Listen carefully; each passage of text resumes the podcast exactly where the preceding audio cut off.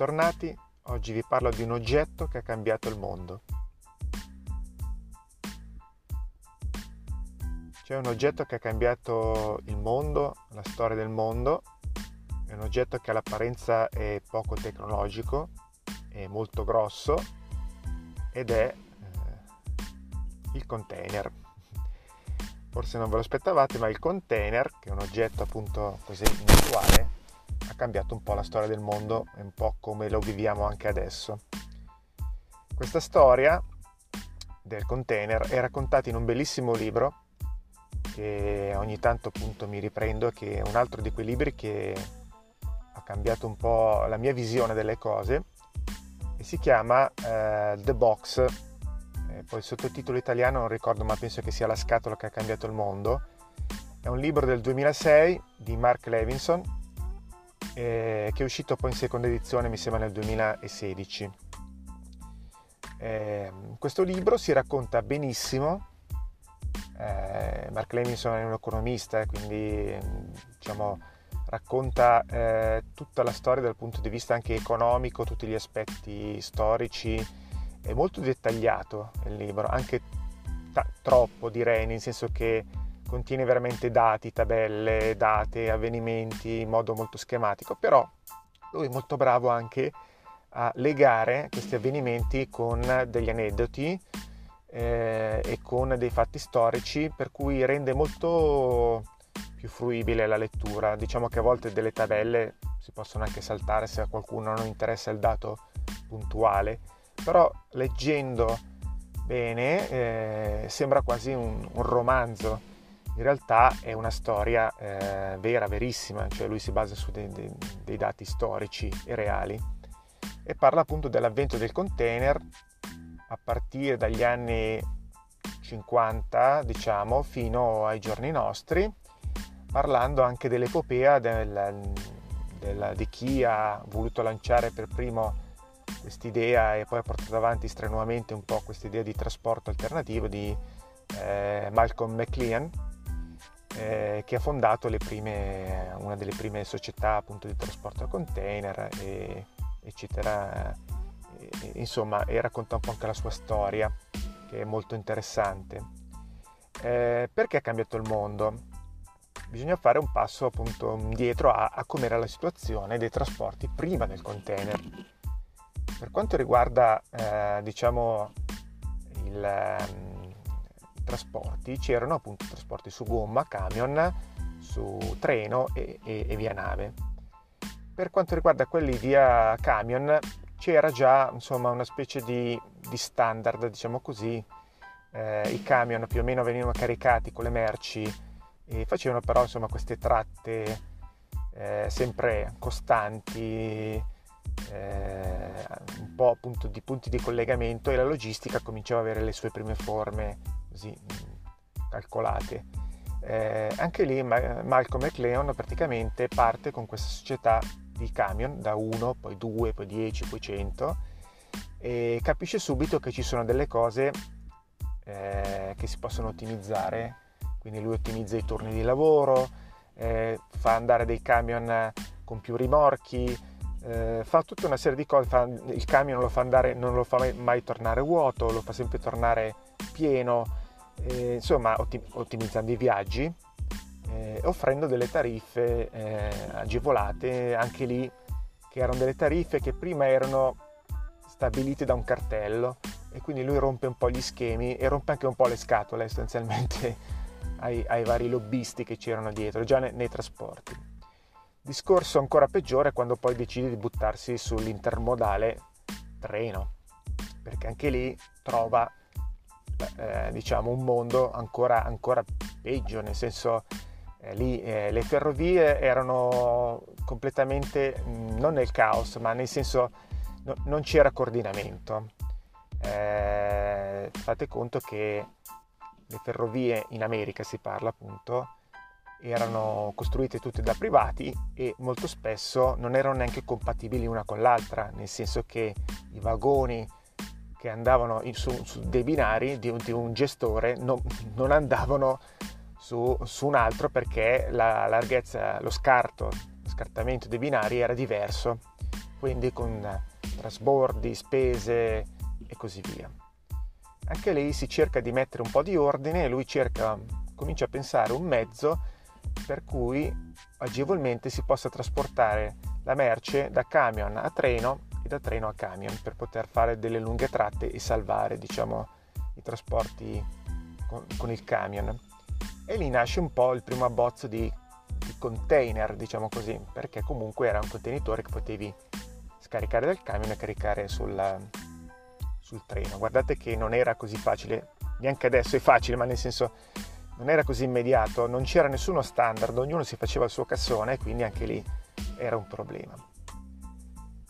Eh, succede poi che eh, anche lì per poter aggirare alcune, alcune normative che, che, facevano un po' da, da, cartello, lui si organizza per i viaggi in nave. Allora, i viaggi in nave eh, ha questa idea di prendere alcune navi che erano residuati dalla seconda guerra che l'esercito dismetteva, ex petroliere, ex navi ehm, portaerei, eccetera, eccetera, e di adattarle a portacontainer.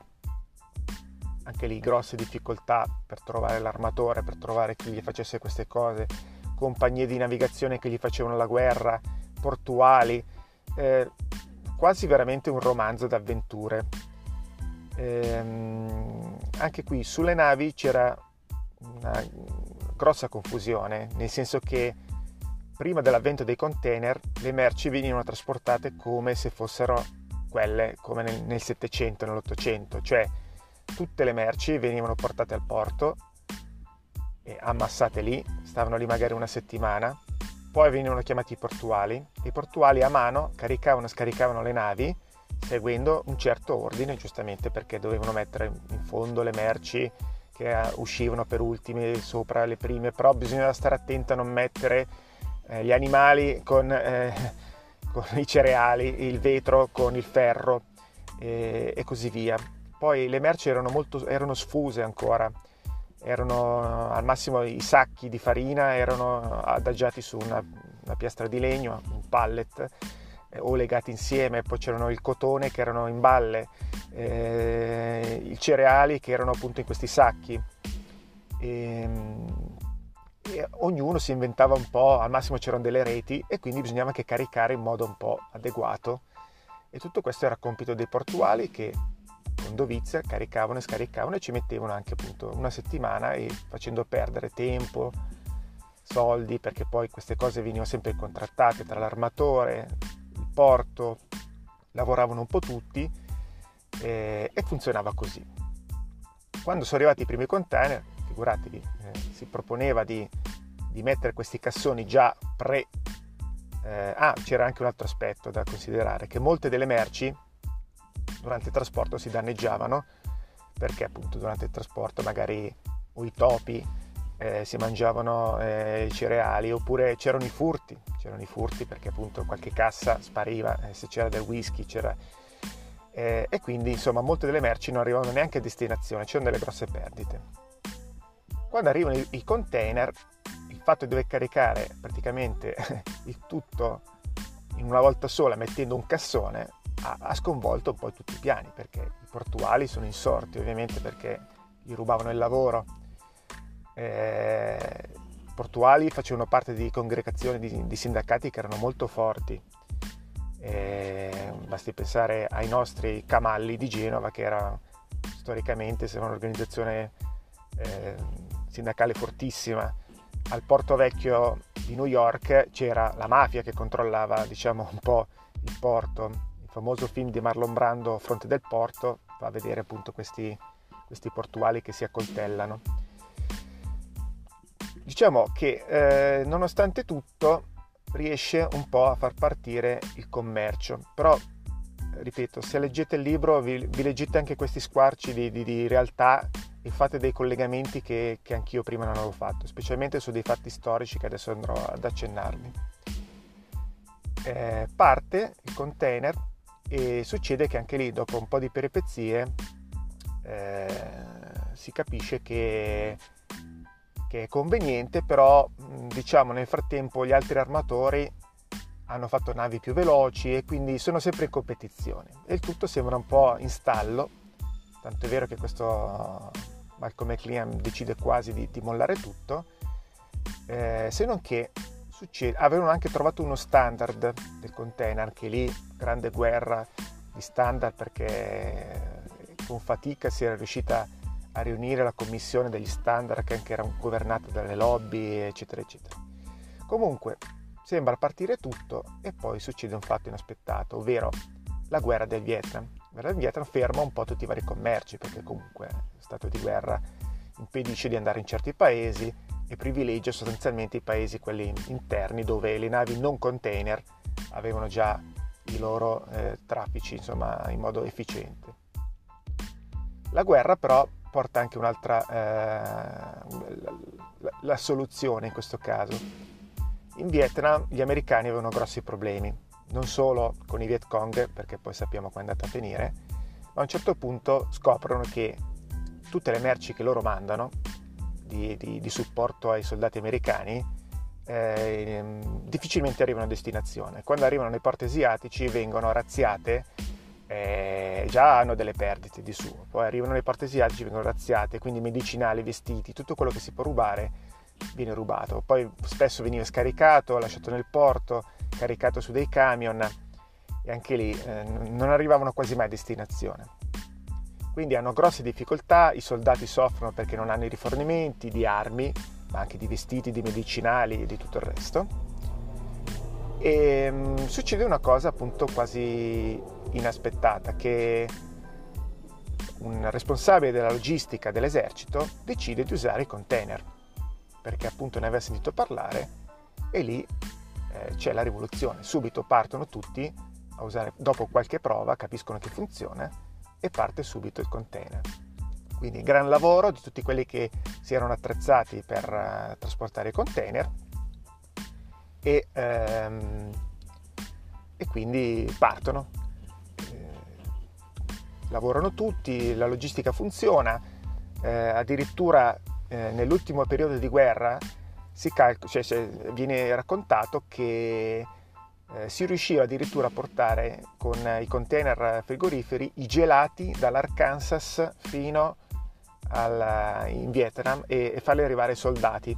Quindi i, gelati si, i soldati si mangiavano i gelati del, del, americani, cioè cose, cose di questo genere, per dire l'efficienza che si era raggiunta. Se non che poi la guerra è finita come è finita, non benissimo per gli americani, ma non per colpa, de, non per colpa dei container. Finisce la guerra e succede questa cosa. Gli americani, come d'abitudine, eh, cosa fanno?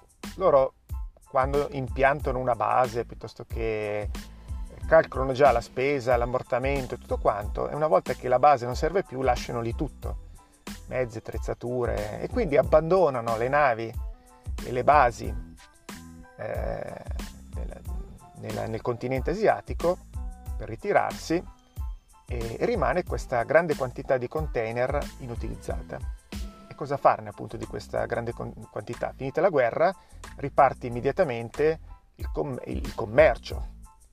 E cosa, cosa più facile che non usare questi container per partire col commercio? E da lì, adesso io l'ho riassunta un po', però sostanzialmente vi fa capire come poi un, un avvenimento come la guerra ha dato poi la spinta all'uso del container perché è conveniente l'uso del container? Perché mezzo, una, vi parlo di, di, container? Perché comunque è un mezzo tecnologico, eh, non è solo un pezzo di ferro, perché appunto ha delle dimensioni precise che sono state standardizzate, è calcolato per reggere almeno 5, eh, 5 volte il suo peso, quindi 5 eh, o impilabile fino a 5-10 volte in base alla classe. Eh, ha dei ganci standard che in qualsiasi porto eh, vai possono caricare e scaricare agevolmente Dietro c'è una logistica pazzesca perché è un mattoncino che deve essere spostato velocemente e anche lì c'è un episodio dove eh, c'è un tizio che inventa una doppia gru che eh, mentre carica un container ne scarica un altro contemporaneamente e dimezza i, i, tempi di carico e scarico, quindi dimezza anche i costi in un botto, cioè l'invenzione di una gru eh, accelera praticamente eh, il trasporto in modo esponenziale. Uno dei primi computer, inteso come supercomputer di quelli potenti, di quelli aziendali, eh, è stato installato proprio ehm, per gestire la logistica dei container. Quindi anche lì dietro c'era il bisogno di gestire tutta questa logistica dei, di questi container che aumentavano sempre di più. E poi c'è anche un altro aspetto che mh, mm, ha portato dei cambiamenti anche sociali e sociologici sul, sul, sull'uso delle, delle, merci, sulla disponibilità delle merci e ha, ha fatto anche dei cambiamenti a livello ehm, geografico. Una delle ragioni eh, per cui Manchester, o Manchester come dicono loro, è fallita, da capitale del tessile che era, era perché Manchester è, è su, come si dice, ha un porto, però non è sulla costa, è all'interno, un po' all'interno, e quindi ha un lungo canale navigabile che porta le navi fino al porto. E essendo diciamo, il tessile eh, cioè, ai tempi il mezzo prediletto per il trasporto era la nave, perché comunque poi Inghilterra, essendo isolata, non è che avesse molti altri collegamenti via treno o via, o via terra, eh, è successo che quando sono arrivate le prime navi portacontainer c'era da prendere la decisione se allargare o meno il canale navigabile per permettere alle navi portacontainer di entrare. Lì ci sono state grosse discussioni, i portuali si sono opposti come al solito, eh, il progresso non doveva arrivare perché rubava posti di lavoro, se non che le, le, le, le grosse compagnie cosa hanno fatto? A un certo punto hanno scelto un'altra destinazione. Hanno detto noi dobbiamo fare una base in Inghilterra perché logisticamente ci serve. Sono andati a Halifax, Halifax che è sulla punta eh, sud-ovest de- dell'Inghilterra e tras- hanno trasformato questo piccolo villaggio di pescatori in una grande base logistica tagliando fuori per sempre Manchester e altre città. E da lì non è stato solo quello, ma quello ha contribuito parecchio al declino.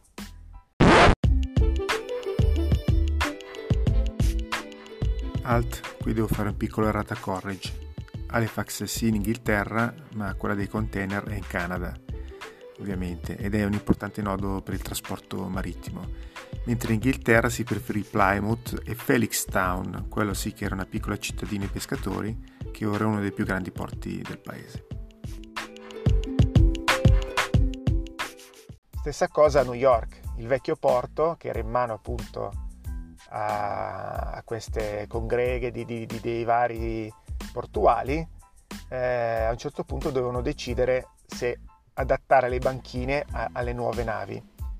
E lì c'era tutto un sistema anche di fabbriche che ruotava intorno al porto, perché molti fabbricanti si erano trasferiti direttamente al porto per poter produrre e avere subito la nave fuori dalla, diciamo, a disposizione. Non facevano altro che far uscire, aprire il portone, far rotolare la merce sul, sul pontile e poi caricarla sulla nave.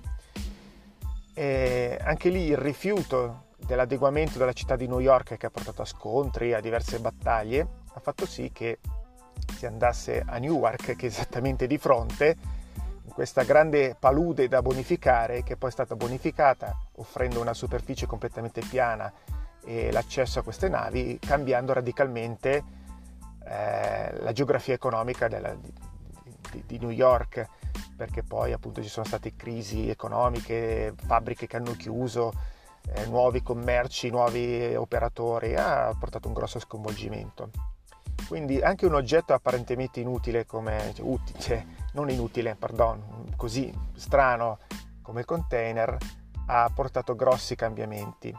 Non da ultimo è diventato sostanzialmente l'unità di misura del trasporto eh, il prezzo del trasporto del container è, è in continua discesa perché si basa su un concetto molto semplice. Al di là del peso che può contenere, che è calcolato in massimo dal, dal volume che posso riempire col materiale più pesante che posso metterci, in realtà diventa una commodity, nel senso che io trasporto un container di piume o un container di, di, piombo, alla fine devo trasportare un container. La nave è strutturata per, il treno è strutturato per, e quindi non ha più importanza quello che c'è dentro. Eh, tanti più ne riesco a trasportare, tanto meno il costo per container. Diventa un pacchettino diventa quasi ininfluente sul costo finale del trasporto. Questa cosa è sempre più vera e sempre più si abbassa o sta molto basso il prezzo perché vengono fatte navi che possono eh, portare sempre più container e quindi ad ogni viaggio si abbassa il prezzo per, eh, per, per container sostanzialmente.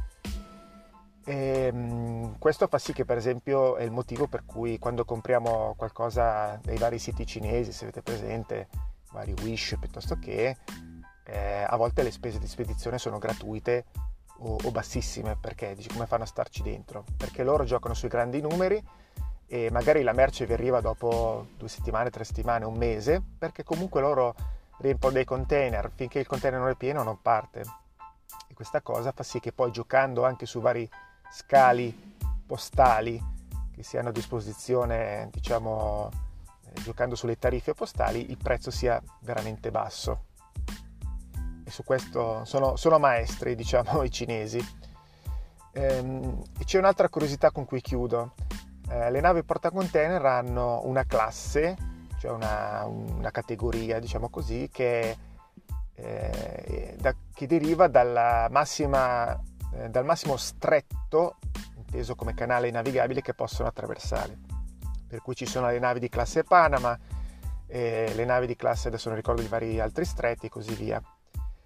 E, ehm, quindi eh, c'è già preoccupazione perché ci sono degli stretti in Indonesia che permettono di tagliare via alcune, alcuni pezzi, insomma di evitare di fare la circonnavigazione di alcune isole, che sono ancora piuttosto larghi, si parla di 500, 600, 700 metri.